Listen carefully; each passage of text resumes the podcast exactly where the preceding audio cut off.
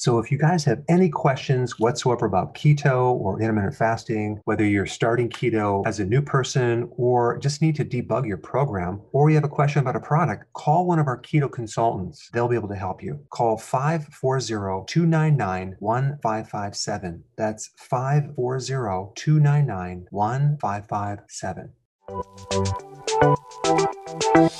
Welcome to the Dr. Berg's Healthy Keto and Intermittent Fasting Podcast, where Dr. Berg takes you on the journey for the truth about getting healthy and losing healthy weight.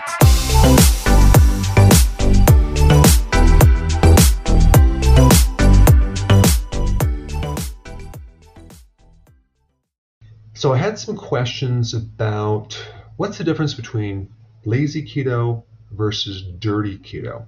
So, let's chat about that it means that they're not counting calories and they're not counting ketones. So you're only going to focus on carbs, keeping your carbs below 50 grams, and those are net carbs. Okay, so you would minus the fiber. So you do moderate protein, roughly between three to eight ounces per meal, which comes out to roughly about one to two servings, which is the size of your palm of protein for men, and about one serving or the size of your palm for women. Now you want to do high fat, but you're again not looking at calories. Most of the fat's going to be within the protein, but you're definitely not focusing on the quality of those macros. Now, to differentiate dirty keto, you're not focused on quality. You're going to fast food places, for example, and let's say you have burger without the bun and you have some processed cheese on there and some bacon. None of it is grass fed. It's just basically what they're serving you, but you're not doing the bun. And so the differentiating factor between lazy and dirty is lazy is you're not really focusing on counting anything, and dirty keto, you're not focused on the quality of those calories.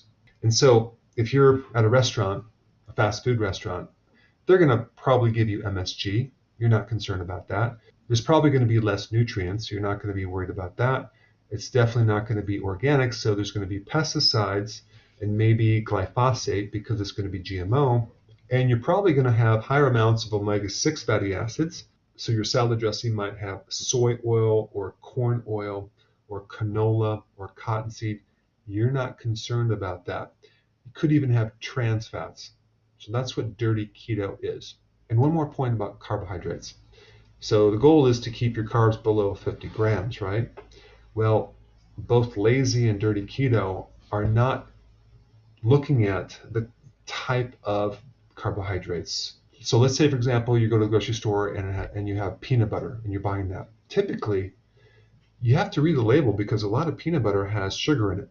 And so if you're doing dirty keto, um, you're not going to be too concerned with the actual added sugar that's in the peanut butter, you'll count it, but you have to realize that that sugar is added, could be GMO, and it's very high on the glycemic index, so it's going to definitely spike your your uh, blood sugars compared to let's say the sugar in berries, which has all the fiber.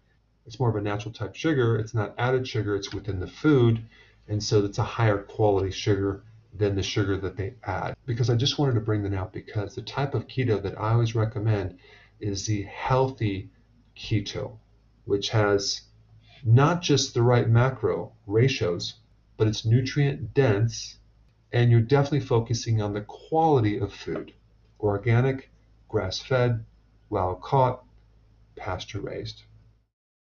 Hey, before you go, real quick, I have a course entitled How to Bulletproof your immune system. It's a free course. I want you to take it. And here's why. Here's you. Here is your environment.